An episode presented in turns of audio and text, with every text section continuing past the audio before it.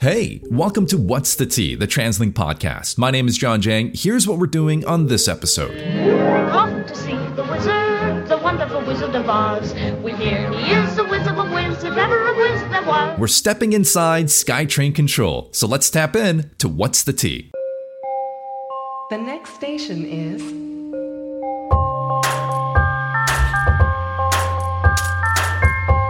Welcome to What's the Tea, the TransLink podcast.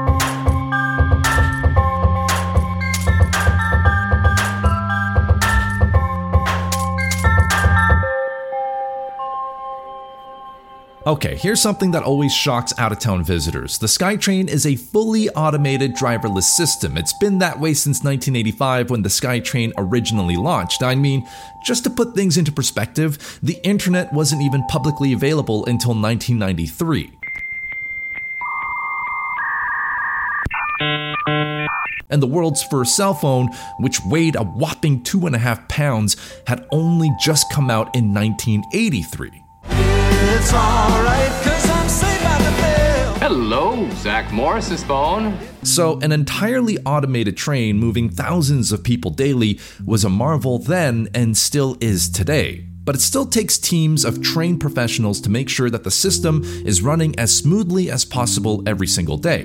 The metaphorical brain of the SkyTrain system exists in the Operations and Maintenance Center at BC Rapid Transit Company in Burnaby. Inside the room known as SkyTrain Control, dozens and dozens of monitors are constantly reading the latest information on how the system is running. Information is steadily flowing in each and every second, and the humans working this control room analyze and interpret that information to know what's exactly happening across the network. Inside that control room is where I met with Ron Wainwright, the manager for rail operations support at SkyTrain, to learn more about the important work that goes on behind these doors. Okay, Ron. So here we are inside what I would call like the brain of SkyTrain and the entire system. So how does this whole place work? I see a lot of monitors going on. Right. The room is basically divided into, I would say, three sections. There's an, an ATC, which stands for Automatic Train Control. As you hmm. know, our trains are run by, com- are controlled by the computers. And we have a SCADA area where we control the power and propulsion. That's the electricity that feeds the power to our trains, makes them go. And then we have a uh, an area over here called the communications workstation. It's probably the one that the public uh, have most interaction with. We make announcements from here during delays, rare delays that we have, but we make the announcements there. Um, all the doors in our system are monitored, so if you go through a door, it causes an alarm, and they respond to that, make sure the right person is going in that door. Right. Uh, and then we have over 2,000 cameras in the stations, and they can have access to all of them to bring up if somebody falls on an escalator or something like that. I see. You see, like that's the first thing you notice when you walk in here. So many monitors laid out. Now, some of them are for the systems you mentioned, but a lot of them are for the security cameras. They are well. The, the mainline operators, the, the ones that are running the trains. There's two mainline operators. One run, or three actually. Actually, one runs um, the Expo line, Waterfront to King George. Uh, another from uh, Clark to Lougheed, and then down through Sapperton and Braid. And then the other person is responsible for operating the section that was introduced as the Evergreen line, so from uh, Lougheed out to Lafarge, and then the storage facility that we have out uh, uh, near Lafarge. Um, so they, the mainline operators, the ATC operators, only get the platform cameras. And the cameras, there's one at each end of the platform looking in, and they can see pretty well the whole camera, the whole platform on that camera.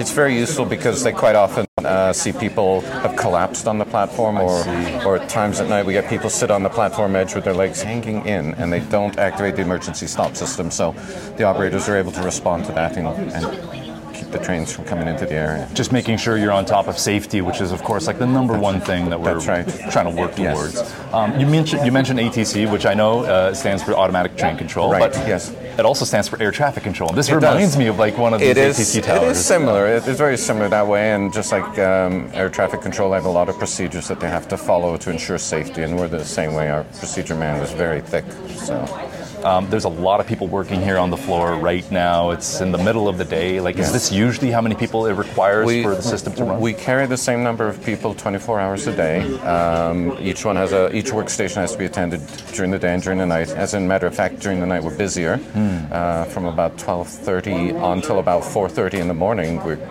passengers aren't on the system, um, but we are certainly busy because all the maintenance is done during the night. So Right. we have uh, railway equipment, trucks that drive out on the tracks. We have sometimes over 100 people in the tracks doing work.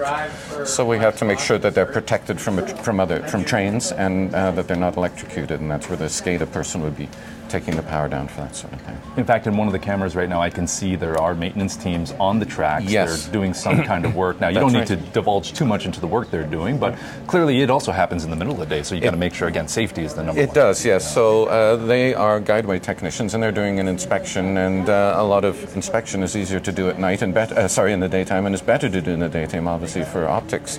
So uh, what they are doing is they're going in and they're greasing the switch. You can, um, they are pouring um, a lubricant in between the s- switches so that when the switch moves, it has no problem. Any, any moving part needs a lubricant.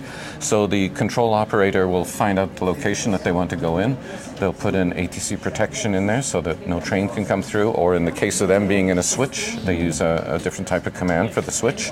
And that way, a train could not go over the switch, or another operator in the room could not try and move the switch while the people are standing in there.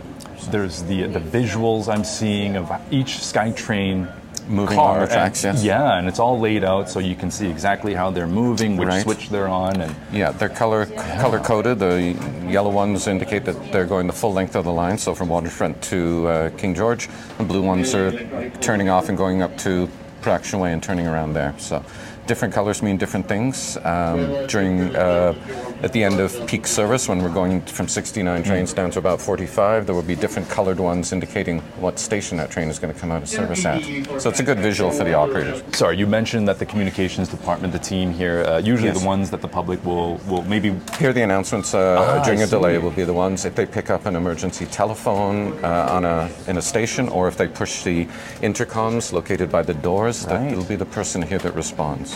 Ron, obviously, you know, the original SkyTrain line opened up in the late 80s for Expo Yes. 86. Yes. Uh, this system feels pretty modern to me. So, what has that process been like to try and upgrade to make sure that technology is keeping up with what you need it to? Some of the problem too is that technology goes so quickly that by the time you get it in, it's almost getting obsolete, right? So.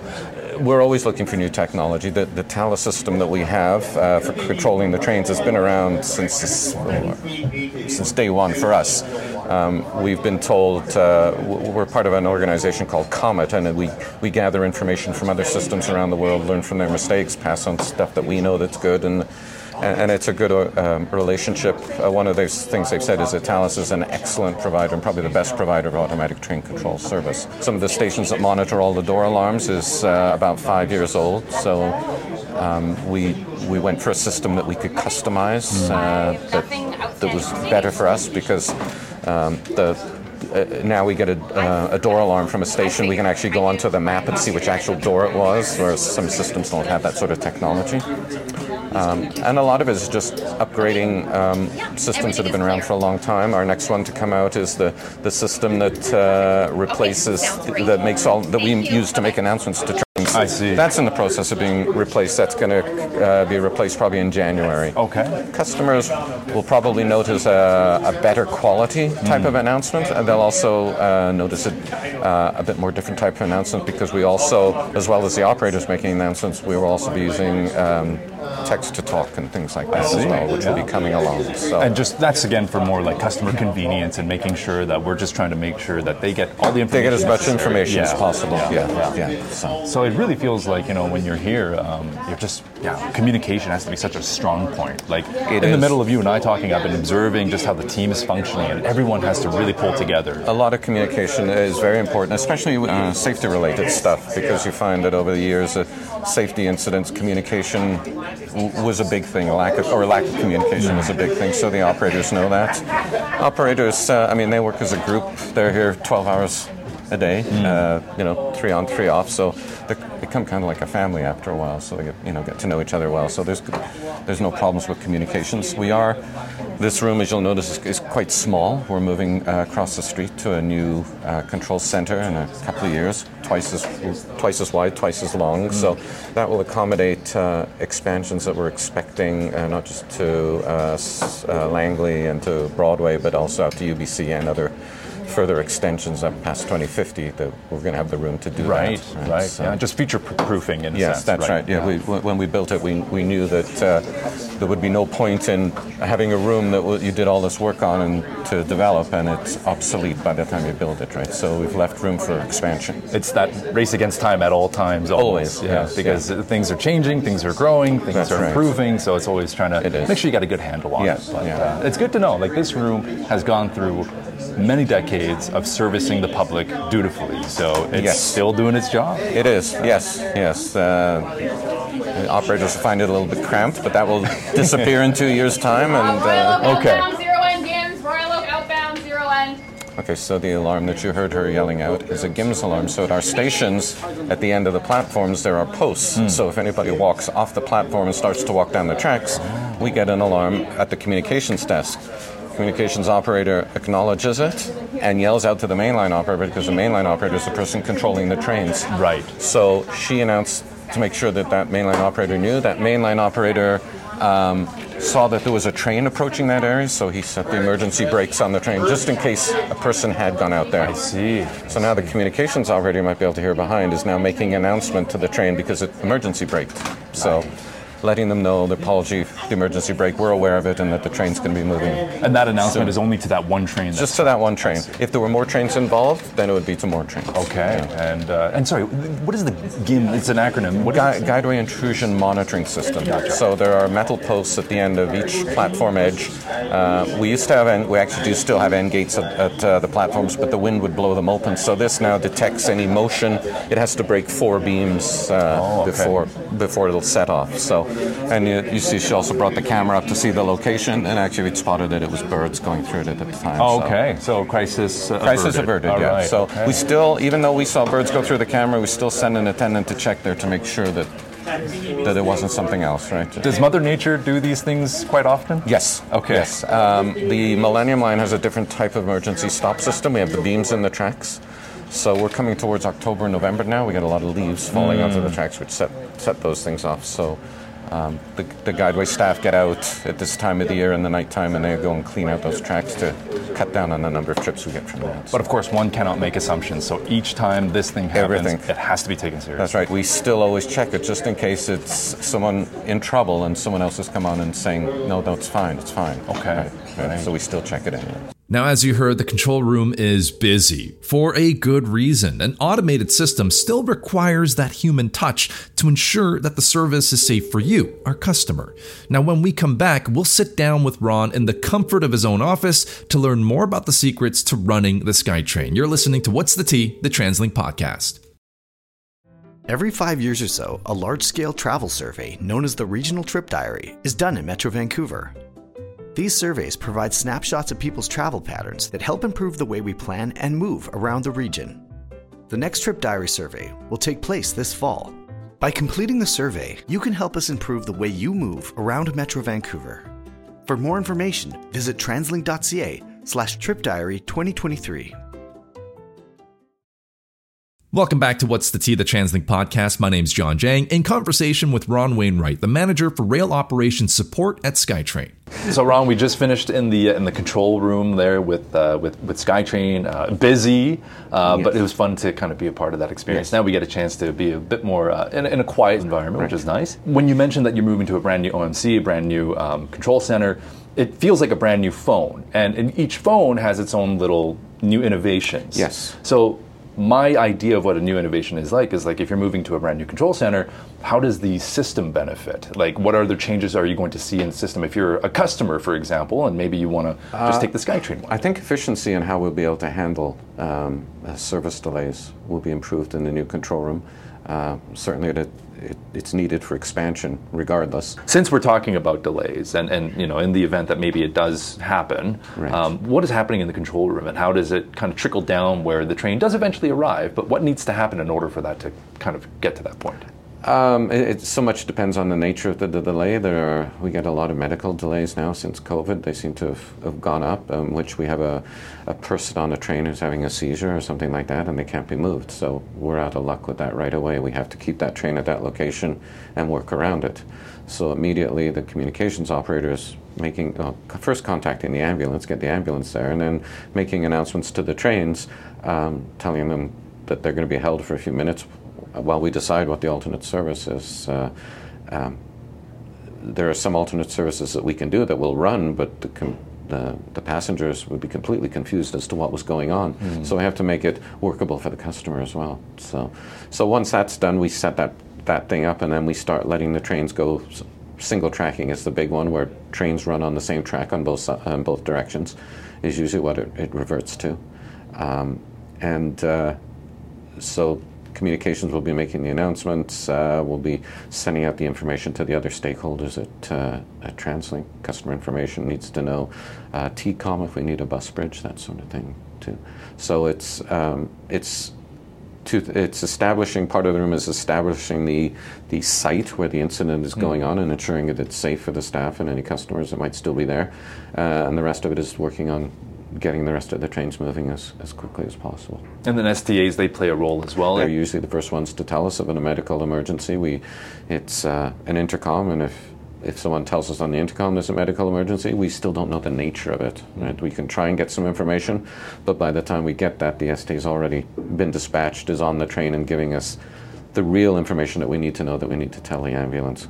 I'm glad you mentioned STAs because I think you know in the big picture and how everything sort of operates and how it all works, they play a crucial role they in do. the operations of all this. So, control room, we were in there, we saw how the team was working and the, yes. the kind of environment that they're working at. Mm-hmm. I kind of would describe it as the control room is the brains of the operation, and the STAs are the eyes and ears. Would you say that's about right? Yeah, the STAs are the, the, the eyes and ears. We rely on information from them on a situation. We can look on the cameras, but you can't see everything that's going on, you know, completely. And and uh, if an attendant tells us that something is not safe then to, to do, then we will listen to them and, and follow that. Hmm. You know, they are they are the our, the face of SkyTrain to the customer as well. So, uh, and I think public doesn't really realize all the different things they do. It's not just uh, security is only a minor one of it, but information, first aid. Uh, they can operate the trains if we need to. Train fails, and quite often they drive them. They do a lot of troubleshooting on the trains. Um, as when the system's running. So they're the first line of customer like infor- information, interaction, yes. and also the first line of safety. Really. Yes, they are. Right. Yes. Yeah. So it's a it's a very crucial role, and one thing that we're trying to accomplish, maybe with uh, by people listening to this podcast, is you know how people when they get off the bus they'll say thank you to the bus driver. Yes. Let's try and get into motion. People saying thank you when they get off the SkyTrain. They would certainly be appreciated. Yes. I think so, and yeah. so we're, we're just trying to get that movement started if there's yes. any potential. If okay. you are just standing at a SkyTrain station, yes. um, what you see is different from what the average customer customers see. The average customer is just going to see train, rail, stairs, tap right. in, tap out. Right. What are you seeing, and what are some of the changes that you could anticipate in the in the future? Okay. Well, yeah, looking at the platform, at the, into the tracks, a standard rail, like, like all trains have. Um, uh, in the middle of that, there's a wide metal rail that is called the um, we call it the LIM reaction rail so our trains have linear induction motors and uh, they create a magnetic force that pushes against that rail either to propel the train or to slow the train down. But uh, that is that is what we use for propulsion. The linear induction motor has some wonderful benefits for us. Uh, first of all, uh, apart from the fan to keep it cool, there's no moving parts on it, hmm. so failure rate is way lower, and maintenance is a lot lower on it. Uh, the second thing is because uh, unlike a car or a regular train, the wheels turn the vehicle and make it go. On, with a train system, because it's a metal wheel on a metal rail, um, it, it slips a lot. So mm. they can only go up a certain amount of grade, whereas a linear induction motor, those wheels just run freely. Um, and so we can go up a steeper grade than m- most conventional rail systems. Is that what makes the iconic sound when the SkyTrain, the Expo the line phase motors of them changing, yeah, right. yeah. And, and because of that, um, linear induction motor, our, our trains are a bit you want to call sportier. They've got a faster acceleration and deceleration than most railways do. If you know Canada Line's a great system, but you'll notice their trains accelerate out a lot more slowly than ours do, mm. and that's just the difference in a, a linear induction motor. I see. Okay. And then um, when you mention like the GIMS, you know, we are going to have to obviously move those as you sort of mentioned. Why is that? Well, the, the new trains uh, the, are five meters longer, so two and a half meters on each end of the platform will stick out. And if anything blocks those GIMS, um, that uh, they will send an alarm to the control room saying that someone's gone out into the tracks. So we have to reposition them so they're not doing that continually. Yeah. And will the stations change themselves? I know that there is going to be work done on stations to, to eventually be ha- be able to handle longer train cars when the Mark Yes. Fives. Uh, yeah, most of the stations are having the GIM posts removed uh, or moved further further out. Um, there are a few uh, emergency exits, probably about five or six stations that have the have the emergency exits moved a bit further away for access for the trains. And uh-huh. um, you know, there, there's something uh, because I need you to tell me what this is. But people keep mentioning pies when it comes to hmm. how SkyTrain stations are working. What what Right. is pies? Because I just I get hungry when I hear it, and I'm sure that's not the mm-hmm. case. PIES is actually more than it stands for Platform Intrusion Emergency Stop. So it's the emergency stop system. So that if something falls into the track or somebody falls into the track, it will emergency brake a train hmm. that's near the station, or if it's coming towards the station a distance away, it'll stop outside the station. It will, when the pies are activated, um, it will close the track. That ATC protection we talked about, the track will go red, and if a train is nearby, it, it'll emergency brake. Um, pies are different depending on which line you ride on. If you ride on the Expo line, you'll notice when you look into the track there are some red plates in there. And around the red plates there is cabling. And so if somebody falls into the track, uh, that cable gets moved and it changes the resistance in the cable and sends off a signal to the, to the emergency stop system to activate. On the Millennium Line, you have uh, light beams that go the length of the track inside the station, and if anything breaks that light beam, then it sends a message to the emergency stop system to activate an emergency stop. I know during the winter this system can be um, a little tricky because there's Yes. a lot of things that get onto the to the Yeah. to the railway that honestly it triggers the system, we don't want that happening. No, bo- in the in the winter, both the- both the systems uh, are affected by it. GIMS is affected by uh, snow falling. If the snow gets the flakes get big enough and heavy enough, we start to get trips of, of the GIMS system. And uh, if we get enough, then we start getting the platforms attended, and we tell the STAs. "Eh, Call us if you get a real GIMS alarm. And the STAs know when they get a GIMS alarm because a horn goes off in the station. It's a different sounding horn when the pies go off, so they know the difference between the two. Um, the pie system is usually a buildup of, of snow. Is our problem uh, on both the Expo and the Millennium. Um, this time of year, though, uh, Millennium Line leaves can be a problem. So it's extra maintenance needed by our staff to go out and clear the leaves out of those stations. Right, So, right, and again, safety. So you can't ignore even when one it happens once during the winter. You know, you got to go and check it, make make sure yes, it's all clear. That's right. Yeah, uh, some of the systems around the world uh, will rely on cameras to. If they get an intrusion, they will look on the camera and go, "Okay, I saw somebody go in. They've climbed out. It's obviously clear." We won't do that. We'll accept a lo- uh, slightly longer delay Hmm. just to ensure that we didn't miss. Nobody wants to say a track is clear and it's not. Right, live with that. right. On their What's your favorite thing about working at SkyTrain? people. Great bunch of people. People in the control room. They, you know, everyone works together as a team. Uh, you know, I haven't worked in the control room for a while, but I still see guideway technicians out there who, who know me by name and you know will greet me and come over and chat to me and things like that. So, um, as as much as we've expanded, we're still a very tight knit group. And what's one takeaway you wish listeners uh, would leave this conversation with, listening to what you've had to say about how the SkyTrain control room works, how the whole operations really comes down? Uh, I guess the only thing is, is that um, everyone really, you know, if we have a big delay, it, it's frustrating to the customer, but I can guarantee you that everyone in that room and everyone out on the line uh, is doing their very best to, to get that situation resolved as quickly as possible. We would much prefer it to be where there's nothing going on and the trains are all running normally than having to deal with a, an emergency or, or a problem with a piece of uh, equipment like that. So everyone is working to get it cleared up. We're very conscious of, you know, how delays affect people. It's you know, a three-minute delay on a SkyTrain, you could miss your bus by three minutes, and if your bus runs every hour or half hour, then that, we've affected you more than that, right? Right, yeah. So just understanding and patience that we're all sort of in the same boat. Yeah, that's right. And uh, just about all, just about all the people that work in the control room are ex-SkyTrain attendants, so they're used to dealing with understanding how failures on the system can affect the public. People may not realize how good we actually have it here in Vancouver Yeah. until you leave, and then you go somewhere. Maybe Yes. it's for school or for work, whoever, Yes. uh, whatever it may be, and then you realize, dang, I kind of missed that SkyTrain because it just performed. yes, and, and and I think a lot of the the uh, some of the criticism maybe of SkyTrain is when it has a delay is because we've got such lofty expectations of it. We expect that in rush hour train's going to come every two minutes, and if it's three minutes and there's no train, we're going, well, oh, what's Hmm. wrong with SkyTrain? Right?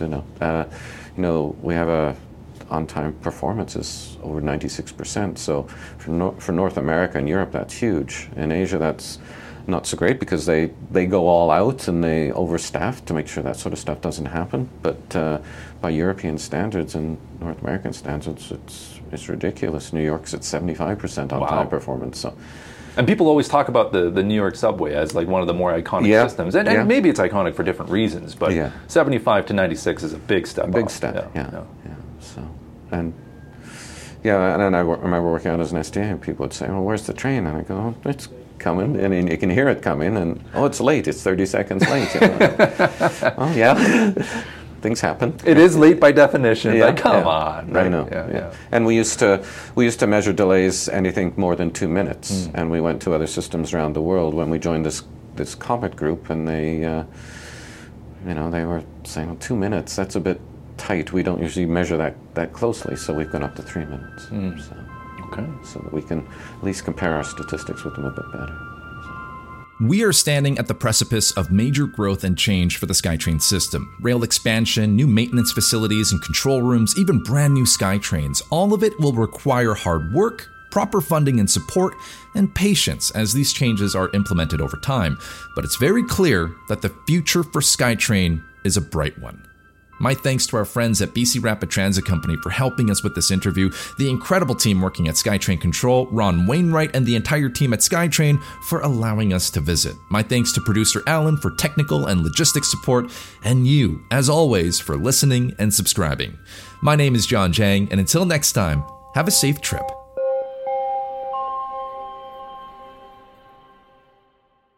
I wish we could, like, go somewhere. How? We don't drive. We're kids. What about taking me? Oh, hey, bus. Hey! Thanks, but we don't have any money. Cause we're kids. Oh, you haven't heard? Kids ride free! Kids 12 and under ride free on transit.